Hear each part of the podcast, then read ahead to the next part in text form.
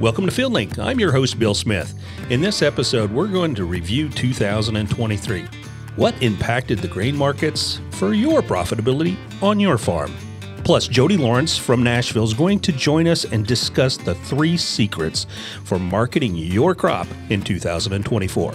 Stay tuned for this special episode of FieldLink. This episode of the FieldLink podcast is brought to you by Resgenix. If you're looking for a water management tool to help you maximize the efficiency of your crops, check out Resgenix. And remember, be sure to vote for Resgenix as the 2023 New Product of the Year from The Daily Scoop. Go to thedailyscoop.com slash new products to vote for Resgenix as the new product of the year. And welcome back to FieldLink. I'm your host, Bill Smith. We're going to deep dive today in our year end series here with Jody Lawrence. He's in the studio here in Memphis, and we're going to talk about how things worked out in 2023 from a market perspective. We got a whole lot of turf to cover here today, Jody, and then we're going to pause and take a look at 2024. What's the outlook look like? So, with that, Jody, well, Bill, it's good to be here face to face and be in the studio. It's been a long time, and last time I was down here, it was under construction. So it's uh, good to be here doing it live like this. We've come a long way here in the studio. We just completed our 50th episode, and you're number 51 as we launch that uh, here a few weeks here for our end of the season 2023 episode. Jody, let's step back in time. You know, a lot's happened in 2023. We've had a lot of things take place, you know, in the grain markets for sure, but, you know, also in the geopolitical area. We've dealt a lot with logistics and weather and just a whole lot of stuff happened in 23. Yeah, 2023, I think when we look back, we look at the final yields, we had a nearly 174 corn yield, which by any standard, if you look back over the last 10, 20 years, is an exceptional yield. We did have a total record for record or total record total yield because of the increase in acres to 93 million acres. But if you look back and over the inconsistency of the weather from the beginning of the season across you know, eastern, central, western corn belt, all the way through harvest into September, that 174 number is really impressive because it shows that the farmers are doing a lot of things right. They've got fantastic products to do it, and all the education and the and and their commitment and stewardship to the ground. When you look at what they're able to pull out, and what were really some trying times in a lot of areas that we have gone to, uh, it you know it, it's very validating of all the hard work everybody puts in. I think you bring up a great point. You know, if you were to replicate this growing season 10, 15, 25 years ago, I doubt if we have the same kind of output. It, exactly. When you, I think uh, trendline yield for corn started this year at 181, which uh, was a new record, and every year will be a new record for, expectation from here on out. But to think about 181 that only you know six or seven bushels were lost nationally. And when you do start edging up like we did this year to planting 93 and just a few uh, 100,000 acres, over 93 million acres, you're not adding the most productive farm ground right. on there. It's not the core 85 million of sure. the high yield that we think about every year. So when you start getting into some of that fringe ground, to be able to keep that number up there is really, really impressive. Yeah. And same thing on beans, although the bean acres did switch in normal rotation. Bean acres were cut by about 3 million and they went over to corn. But uh, beans coming in at 50 uh, it, pro- it probably on a scale not quite as impressive as what happened in corn on that final yield, but still really, really good because uh, you know anytime you have uh, bean yield in the United States uh, pushing 50 bushels an acre, that's almost you know. Uh, Garden Eden type stuff where right. you need perfect weather, long growing seasons, and a lack of heat in that key, uh, you know, August time period. Well, Jody, let's talk a little bit about what's going on, well, right now, uh, as we're kind of wrapping things up here in 23. What's corn looking like across the U.S.? Well, we're looking at March corn trading right around 480 on futures and talking to several growers from Ohio to Nebraska today while we were driving down and you know Michigan to Mississippi basis is really all over the board. We've talked to some people where it's particularly good. Their yields may be a little bit lower than some of the central Illinois where the central Illinois growers that I've spoken to were all at or made new per acre records on farm, mm-hmm. which is great to see. So you know where there's a glut of corn in some places, basis can be a little bit weaker, right. but where there's some thin spots, the basis will be a little bit better. But you also have uh, ethanol with uh, corn being down at this price, and even with crude oil having dropped back and trading mm-hmm. kind of violently in this 68 to 75 dollar range, ethanol production is still very uh, profitable for all of those guys and all those plants, and they are buying the corn and grinding it and getting it out there. While we have a seasonal slowdown uh, we always do this time of year, you're still looking at, that the U.S. is going to use well over 5 billion bushels of corn just for ethanol production. Well, and, and talking about ethanol and really biofuels as a whole, some recent legislation uh, turned things around and uh, a lot of support for the from, from the aeronautical side of the business. Absolutely, and that came out last week, and it's funny how – if you're a day late on your taxes, you get uh, whacked with a fine. But the Department of Energy and the USDA can send stuff out six, seven months late, and nobody says a word except thank you. Right. And they came out last week that they're going to extend the tax credits and for both the biodiesel aviation fuel and also in the ethanol industry. So the biofuel demand on from the ag sector looks like it's going to continue to be great. And and that's not something that we look at and say oh gosh well what happens in the election cycle in 2024 that looks to be something that's not going to be a real hot spot for one party or the other, that right. it will continue to have support from both sides of the aisle moving forward. Yeah, the ethanol industry, the biofuel energy energy sector certainly uh, got a big win in that announcement, and and really hopefully it will establish a little more stability for biofuels here across the U.S. moving forward. Let's talk about soybeans, Jody. What are soybeans looking like? Uh, the soybean crop, like I said, came in just yield came in just under 50 bushels an acre. I think it was 49.8. Mm-hmm. But the stocks in- increased some, but not to the extent that corn did, because corn stocks are now over 2.1 billion bushels, and right. that's the largest uh, since 2018. And when we get on the bean side, you don't want to skew the U.S. number too much and go, gosh, it's really bullish or it's really bearish because you have to remember where we are in the world picture of this. Right. We're going to produce a crop every year a little bit over 4 billion bushels. Brazil this year is going to, they even though they're under some stress, their acreage increases, they're going to produce a 6 billion bushel crop.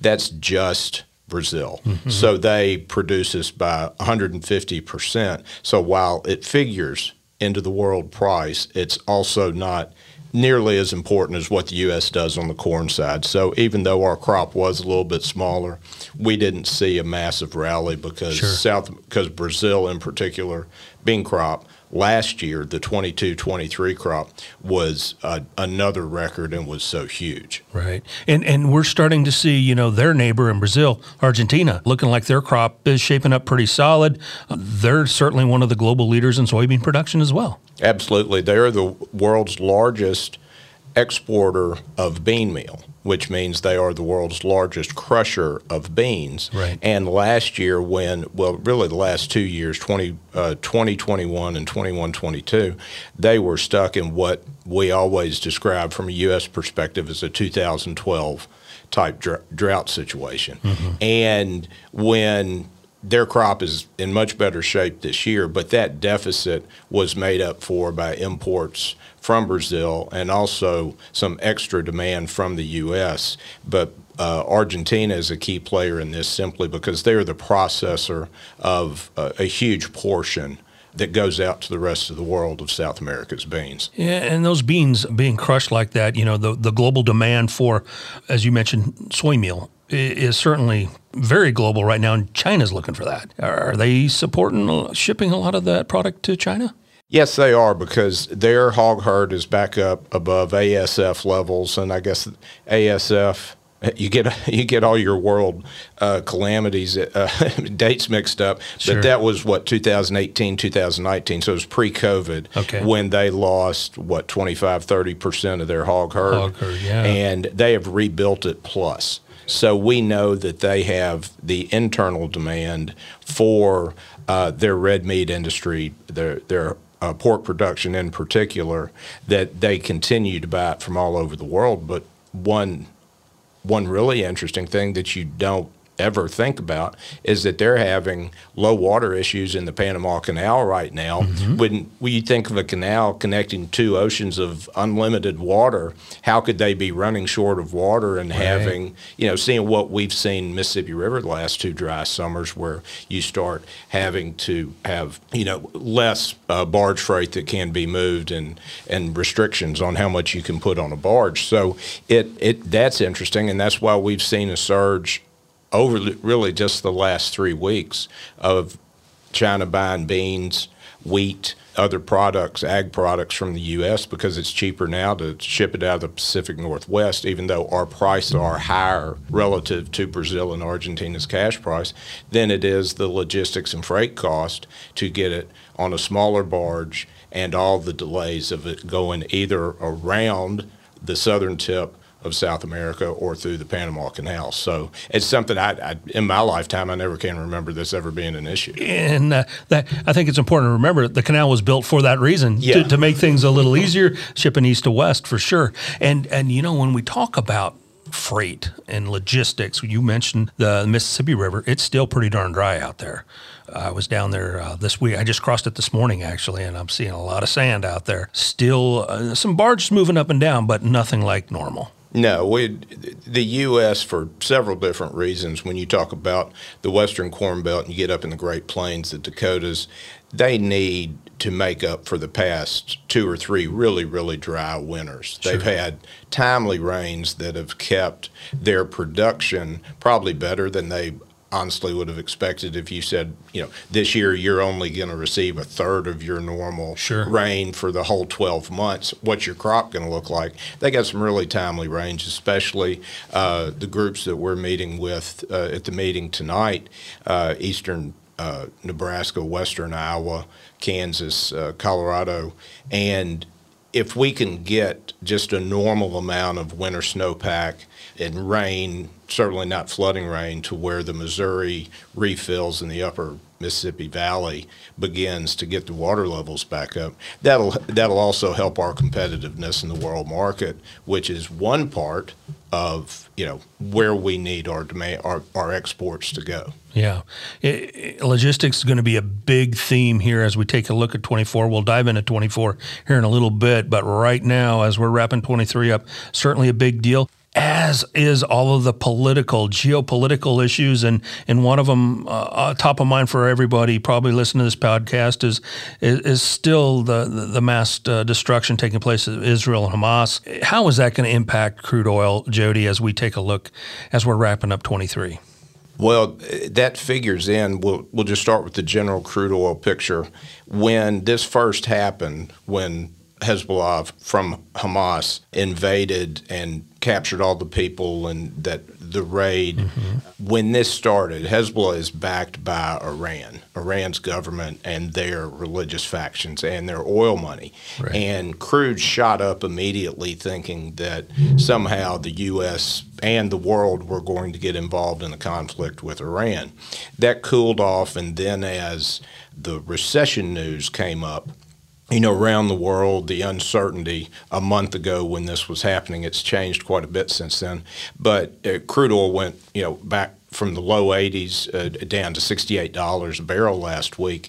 And what happened over the weekend and is unfortunately uh, more intense fighting and a much higher level of concern now Sure. that all the hostage swaps have apparently been complete, that they're going to get back into an active military uh, fight. And now that Hezbollah has had time to regroup, that Iran has come in and to fortify them. So you don't know what's going behind the scenes. I know the uh, Joint Chiefs of Staff is over there right. currently, and then over the weekend you had uh, several drone att- attacks on commercial. Uh, shipping lanes just yep. on the off the coast of Yemen, and you'd start dealing with the Suez Canal when you head that way from I guess it's the Red Sea into Red the Mediterranean. Sea, right. You have a, a real powder keg just right in a, a very close proximity that unfortunately you've got you know allies of the United States involved in, and you have sworn enemies of the United States uh, involved in that the U.S. at some point, and that's why you see crude uh, having rallied eight dollars in the past four sessions. You know that's a fifteen percent move. Right. Uh, just uh, just on concern that this is going to become a broader conflict and problem heading through the winter. Uh, in, in uh, reports this morning, you know, talked about uh, Maersk, uh, the, the biggest shipping. Uh, they're bailing. They're, they said no more shipping uh, in the Red Sea.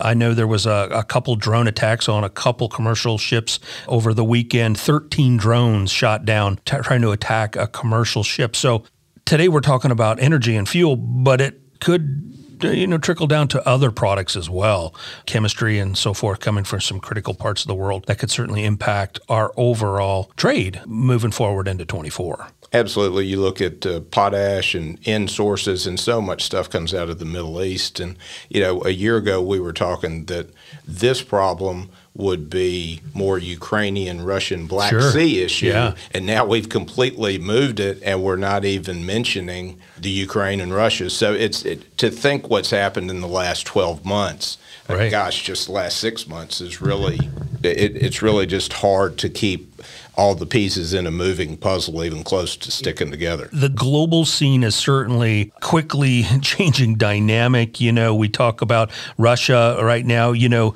you're, you're right. You know, we're, we're heading into about the third year here, but it's really not the the Russian Ukrainian. It hasn't impacted wheat exports, has it? Not at all, because when it happened, it, you know, wheat shot up to a new all-time high. It was uh, over thirteen dollars on the expectation mm-hmm. that Ukraine's ability to grow anything and then ultimately export it would be cut almost to nothing, and that Russia, because of these sanctions that were supposedly the worst ever implemented right. against a country that apparently have had absolutely no impact mm-hmm. on anything they've been able to do, the world wheat trade is shockingly similar to where it was before the invasion right. of what's coming out of Russia. In the middle of this, there's one hook that we're going to have to watch is that Russia had the largest wheat crop they'd ever had by a substantial amount, mm-hmm. and nobody's ever quite sure whether it was some that they stole from Ukraine and claimed right. as part of theirs. What's reality? Or, yeah, what's reality? So if we go back and you start to see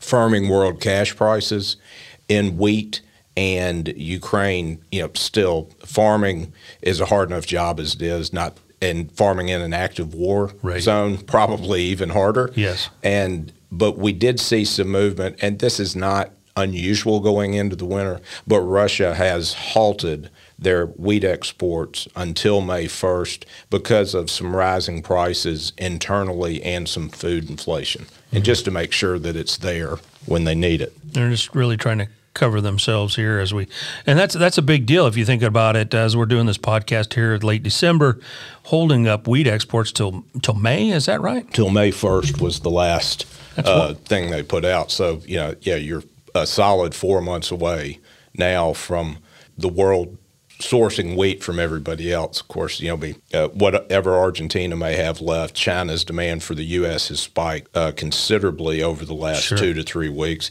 and then Australia's Australia, crop. Yeah. Uh, the southern hemisphere locations are really going to be the spots that uh, you see what happens and fills in the holes in this next four months.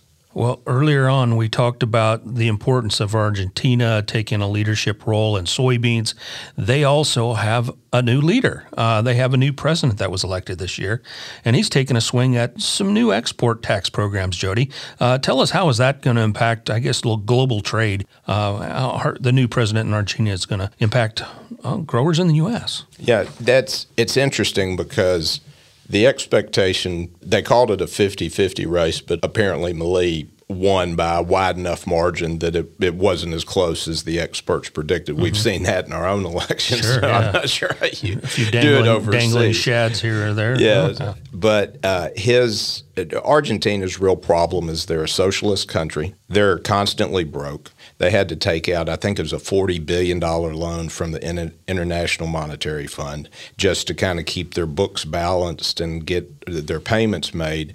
And he ran on a we're going to come up with some aggressive tax cut or you know uh, social social spending cuts and move in that direction of raising some critical money through raising the export taxes. That was the initial thought, and it's kind of worked its way a little bit where nobody's quite sure what he's sure. doing. He said he was going to raise the taxes from 12% to 15%, I believe, on both corn and wheat.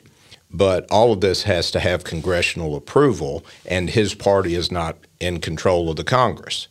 So we don't know. Initially, when he won the election, there has been pressure on both corn, wheat, and to a, a smaller extent, beans in this simply because what they thought would happen, because he revalued the peso, that uh, Argentina's farmers who have been holding this as an inflation hedge, all of their crops for so long, would just immediately run to the elevator, sell everything they could, get a better price than they could before the election or you know back during harvest season last year. So that's still very much a unfinished business, but keep an eye on it because if it gets to be friendly for Argentina's farmers. They have a lot of stored grain that, much like Russia selling their wheat so cheaply because they had so much of it, they could come on and have a short term impact of flooding the you know the world export market with some cheap exports. Right. Yeah. Definitely one to keep an eye on. And then, of course, speaking of politics, we've got our own stuff taking place here in the U.S. Uh, as we look into 23. Wrapping it up. Yeah, we talked briefly about the Department of Energy USDA and the IRS uh, with the tax credits for the biofuel industry. But as you really ramp up towards the 2024 election, uh, you have to wonder what impact that may have on as we look to future farm bills. And the, the first thing I always look at is okay, how's it going to impact the economy? Well, if you go to the economy now, all we're talking about is last Thursday, I guess, or maybe Wednesday, Federal Reserve came out and said that they are now heading towards what potentially could be three rate cuts, interest rate cuts in 2024 after nearly two years of raising rates at a record pace. If we start to trim those rates back, what happens in the world economy, the biggest thing is that the US dollar, which went from uh, an all time high as they were aggressively raising rates, we've already had about a 12% pullback in that, back to what we would call kind of a high end normal, right around 100. And for us to become even more competitive in the world export market, if the US dollar keeps falling, then our cost of our goods is cheaper because the dollar is lower and let's say the peso goes up against it or you know pick any of the country or the yuan or China's currency whoever sure. that we're dealing with so that really uh, and all of that is intertwined because it's all happening in Washington but when you look at it I think if you look at the big uh, landscape of 24 uh, watch what the U.S. dollar does, and if it continues to weaken, uh, our exports should get a positive boost out of should that. Should boost them up, yeah. Well, let's go, let's move quickly move into world finances. Then I want to circle back on a couple other commodities as we wrap up 23. Then we'll dive into 24. Let's talk about that rate increase you were just touching on. Uh, you know, is that rate, uh, you know, increase ending uh, with the rate decrease expected in 24? Where are we going to land here? What does this mean for the U.S. dollar? Uh, you, you, referenced, you know, being more competitive with our exports. Jody, what's your thoughts there? Well, it, I, I think we can still kind of go back to, I wouldn't say end of COVID numbers because that was just a total world uh, panic. Nobody knew anything mm-hmm. that was gonna about to happen or going to happen, but just get into a normal rate where a normal U.S. economy, where inflation rate is two percent, that's growing, and we have what you would call you know, historically average interest rates of somewhere between five and six and a half percent, somewhere Sure. in that ballpark, instead of the eight that we saw for uh, you know much of the last three or four months. But we get to a spot where the interest expense will start to come off of the, the bottom line of everybody's operating budget, which will be a great thing. And uh, when you're paying lower interest, you know that whoever you're doing business with is paying lower interest. So the hope in this is that we start to see a little bit of almost deflation. It's starting with the interest rates because if you look at across the other sectors, and I'm sure some of your other speakers have spoken to this, that inputs for the most part are really flat to last year. very. And so if you know if you look at the big picture, while the prices aren't quite as good, if you know you know where you can trim, we know that diesel is cheaper, significantly cheaper right now. Interest rates should be lower next year. You've got a, a good landscape right here for I think new crop corn. Let's see, yeah, it's trade December twenty four corn's trading at five ten. November beans at 1275. So that puts you in a position where you can start doing your math and get your prepay sheets and you know really make a difference as you're squaring up your books and getting your tax bill right in these you know last few days of the year. Yeah, definitely. Uh, you know, as we take a look at, you know, the whole world uh, recession type of situation, and you step back and take a look at even the U.S. economy. I heard a report the other day that talked about, uh, you know, just just our debt, just to service our debts right now. The interest alone is ten percent of our total budget. That's a big number. 33 trillion is it's it's just an incomprehensible number when you it just in the big picture of what you know you and I talk about you know, Yeah. gosh here's what I got to pay for a car and I got to finance it and then you look at what uh, you know our government has spent and however you fall on either side of this Yeah. on what we're spending it on but just the fact that you know if uh, they're paying what five, uh, probably 5% on treasuries 5% of 33 trillion i think that's 1.65 trillion dollars a year just in interest to service it To service that. so that is gosh a hundred over a hundred billion a month in interest cost A hundred billion a month, and, and you know some of the numbers that we're throwing around too. I mean, when you put that in perspective, uh, just the interest rate, just the interest compared to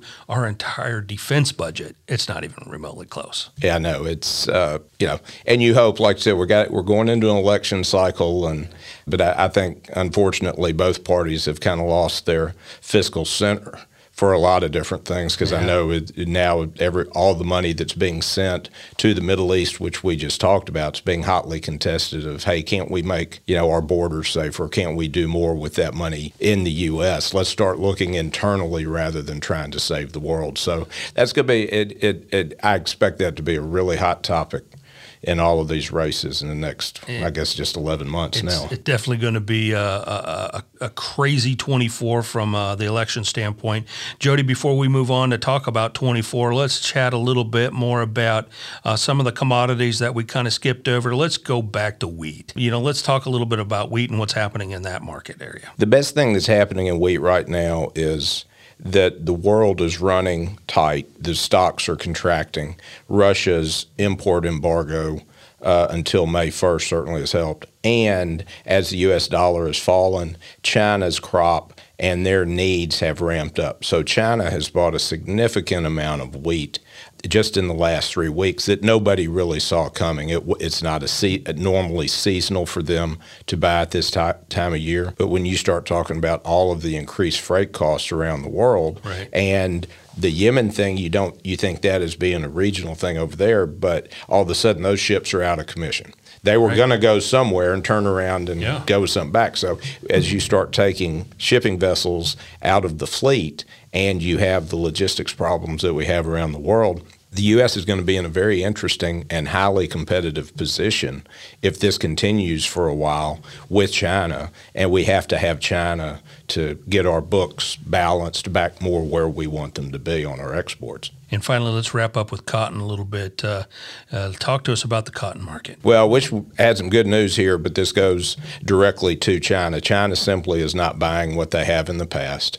They don't need it because their economy has been in a recession since they put, you know, those really harsh uh, lockdown COVID restrictions on and were so slow to pull out of them and open the economy back up. This time last year, they were starting to make changes, and we were hopeful that their economy would rebound sooner than later. And while it's better than it was a year ago, it's still not nearly where they want it to be. But they announced last week that they will have a huge stimulus package that they're working on now that they will talk about at the first of the year. So you kind of have to balance everything out that we can talk about everything, but if China comes in in one big swoop, invest a trillion dollars into an economic stimulus plan, then all of a sudden these exports start to keep ticking like they're going uh, you know, we could we could turn friendly very quickly on several different markets, and wheat would be of all of them that I'm looking at probably has the most bullish outlook because we, we planted less winter wheat acreage this year, uh, and there'll probably be less next spring. The way uh, every way the economics are working right now, so uh, you know, I like what we see in wheat, but uh, I would and corn needs wheat to rally right. because corn needs all the help it can get. Good deal. Well, Jody, that's really good insight as we recap 23 and, you know, kind of take a good look at really what's taking place in the market today. Let's transition now to your three tips for 24. What are three tips, Jody, that, well, could make producers more successful? What's tip number one? The first one always is to know what your break even is. And right now, while you're dealing with what are the things that were worked really well in 2023? What can I improve on, or what can I repeat in 2024? You've got all the discounts available because we're in the heart of prepay season right now. You have an opportunity to book some of your expenses on the low end of historical, or you know, past five years at least. When you start sure. talking about diesel, interest rates should be going down. Get together the very best break even cost analysis that you can make. And I always warn my uh, everybody I talk to, don't get into the habit of sitting there talking to all of your buddies uh, at the coffee shop and sure. hear, oh, my neighbor Joe said his cost to break even on corn was $4.30 you know, I, well, I'm a better farmer than he is, and right. I'm smarter and I'm better looking than he is. So mine's got to be, you know, 410. You have to know that number because if you're making an assumption you don't know if 450 is a good price for corn or if $5 is the right price for corn. Yep. You have to know that number. And in that, be as brutally honest as you can be pay yourself for your time if you had to hire somebody because sadly as we have an aging population in this more and more i get calls from farmers well sure. i fell off and i broke my ankle my right. brother broke his ankle so i had to bring in more labor things like that that you know the wild cards that everybody never plans for but always happen. Yep. So and you know pay for pay for your ground even if you've owned it and you've owned it for years even if you're in a position and God bless you if you are totally debt free operating out of your checkbook pay yourself for everything what it's worth so you know what your true cost of production is. Then from there you can develop a very easy break even plan because if your number is 450 or 475, where we sit, and we're just talking about corn in this example, at 510 December futures, you take a normal basis off that and think, gosh, you know, I'm making X, or I'm going, when I get to this number, I need to sell a lot to make sure I'm at least breaking even, you know, on some, uh, you know, generous costs. And that, that's the only way you can have any real peace of mind because if you're just guessing, at this right. at what your 24 is, you're really, really doing yourself, you know, your family, your partners a disservice because you're just kind of stabbing in the air, hoping that everything works out. This is an area that producers really do need to take the time to sit down with their financial planners, to sit down with everybody on the team to understand their true break even costs because, you know, interest Interest is a whole area that for some producers, that younger producers, that may not even be on their radar compared to you know a couple years ago. And now it's a big factor. Right. The, the example that I used all last year's meeting season was interest rates basically doubled. They went from 4% to 8%. Right. And when you start talking about any average size farm, any you know normal size non hobby farm is going to have a million dollars probably line of credit Sure. over the course of the year with everything. Four percent on a million dollars, you know, is forty thousand dollars. Yeah. and all of a sudden you go, gosh, that's you know that's three thousand, you know, thirty two fifty a month just in extra interest costs. interest, Yeah, just in interest. So it's things like that. And the argument that I make about that is if you have a bin full of corn, even if you don't like the price right now, or beans or wheat, whatever that is, don't let don't be fooled into well i've got these bins i have to use them or i'm not paying anybody any storage costs you're paying the bank that Right. through $3500 a month in storage costs because you're not using that cash that's available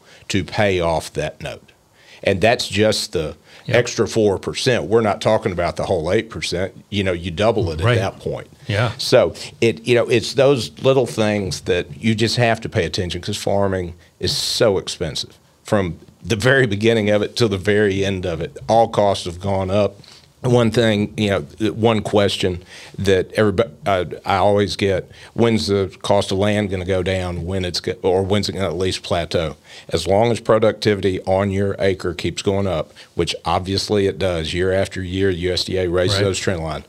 The cost of ground's not going down.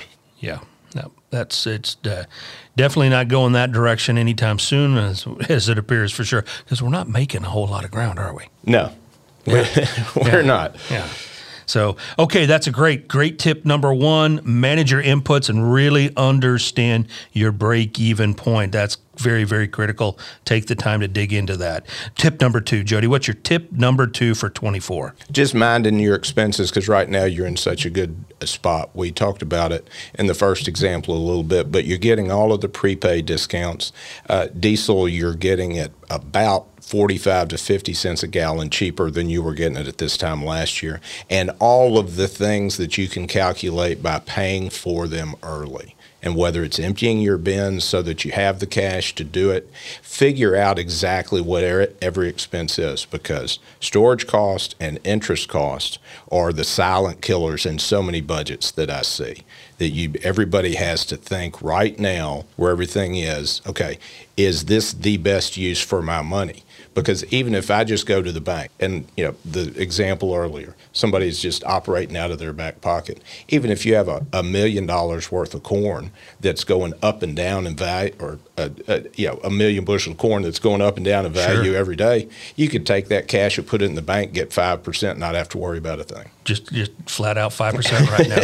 yeah, we talked about that, and there's a there's a lot of opportunities in there at this point. Okay, so expense management, really knowing where your dollars are at, knowing what your inputs are really costing you, and and really probably taking advantage of a lot of the opportunities you mentioned earlier, prepay, and there's a lot of financing programs out there right now that you know they're worth talking to your Helena representative to learn more if they fit you or not. Talking with your banker, you need to be having some pretty serious conversations here early into 24. Absolutely.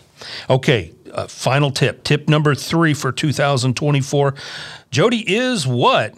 Well, once you get number one, you know you break even. Once you get, you know, number two is part of number one. You've got uh, everything tied up. You you're moving forward. Okay, I know what my break even is, and what you have to do is don't be afraid to sell rallies because we went back this year and looked at the just the sheer volatility just in the corn market, not to mention in the bean market, was even worse. But selling those rallies when you get to profitable levels, and everybody will know it if they take care of one and two, then you'll be able to say, I've got no problem selling 15% of my corn here because I know I'm making money.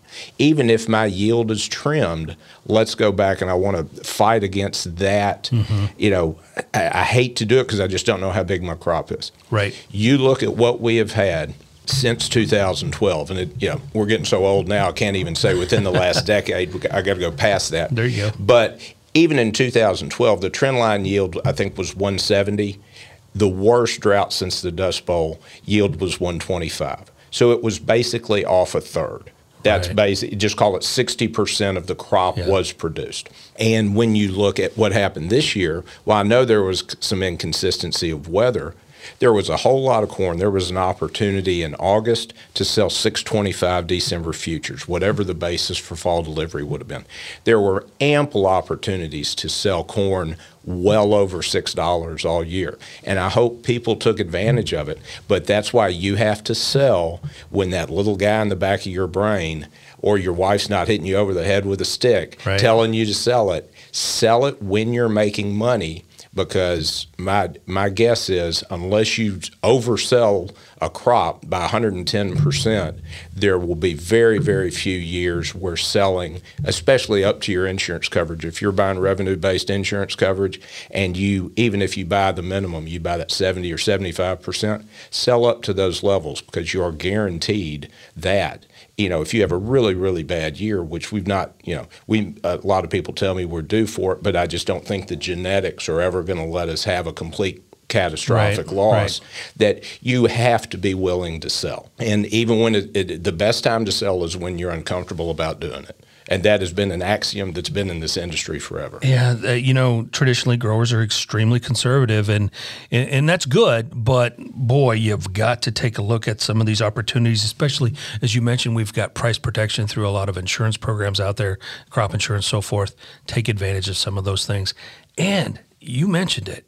Look at the drought. That, that's the biggest concern a lot of folks have is you know uh, moisture and uh, can I grow a crop? But the Dust Bowl. I mean, we've had one year where in what almost 100 years, Yeah, it was, 90, 90 years or so. yeah.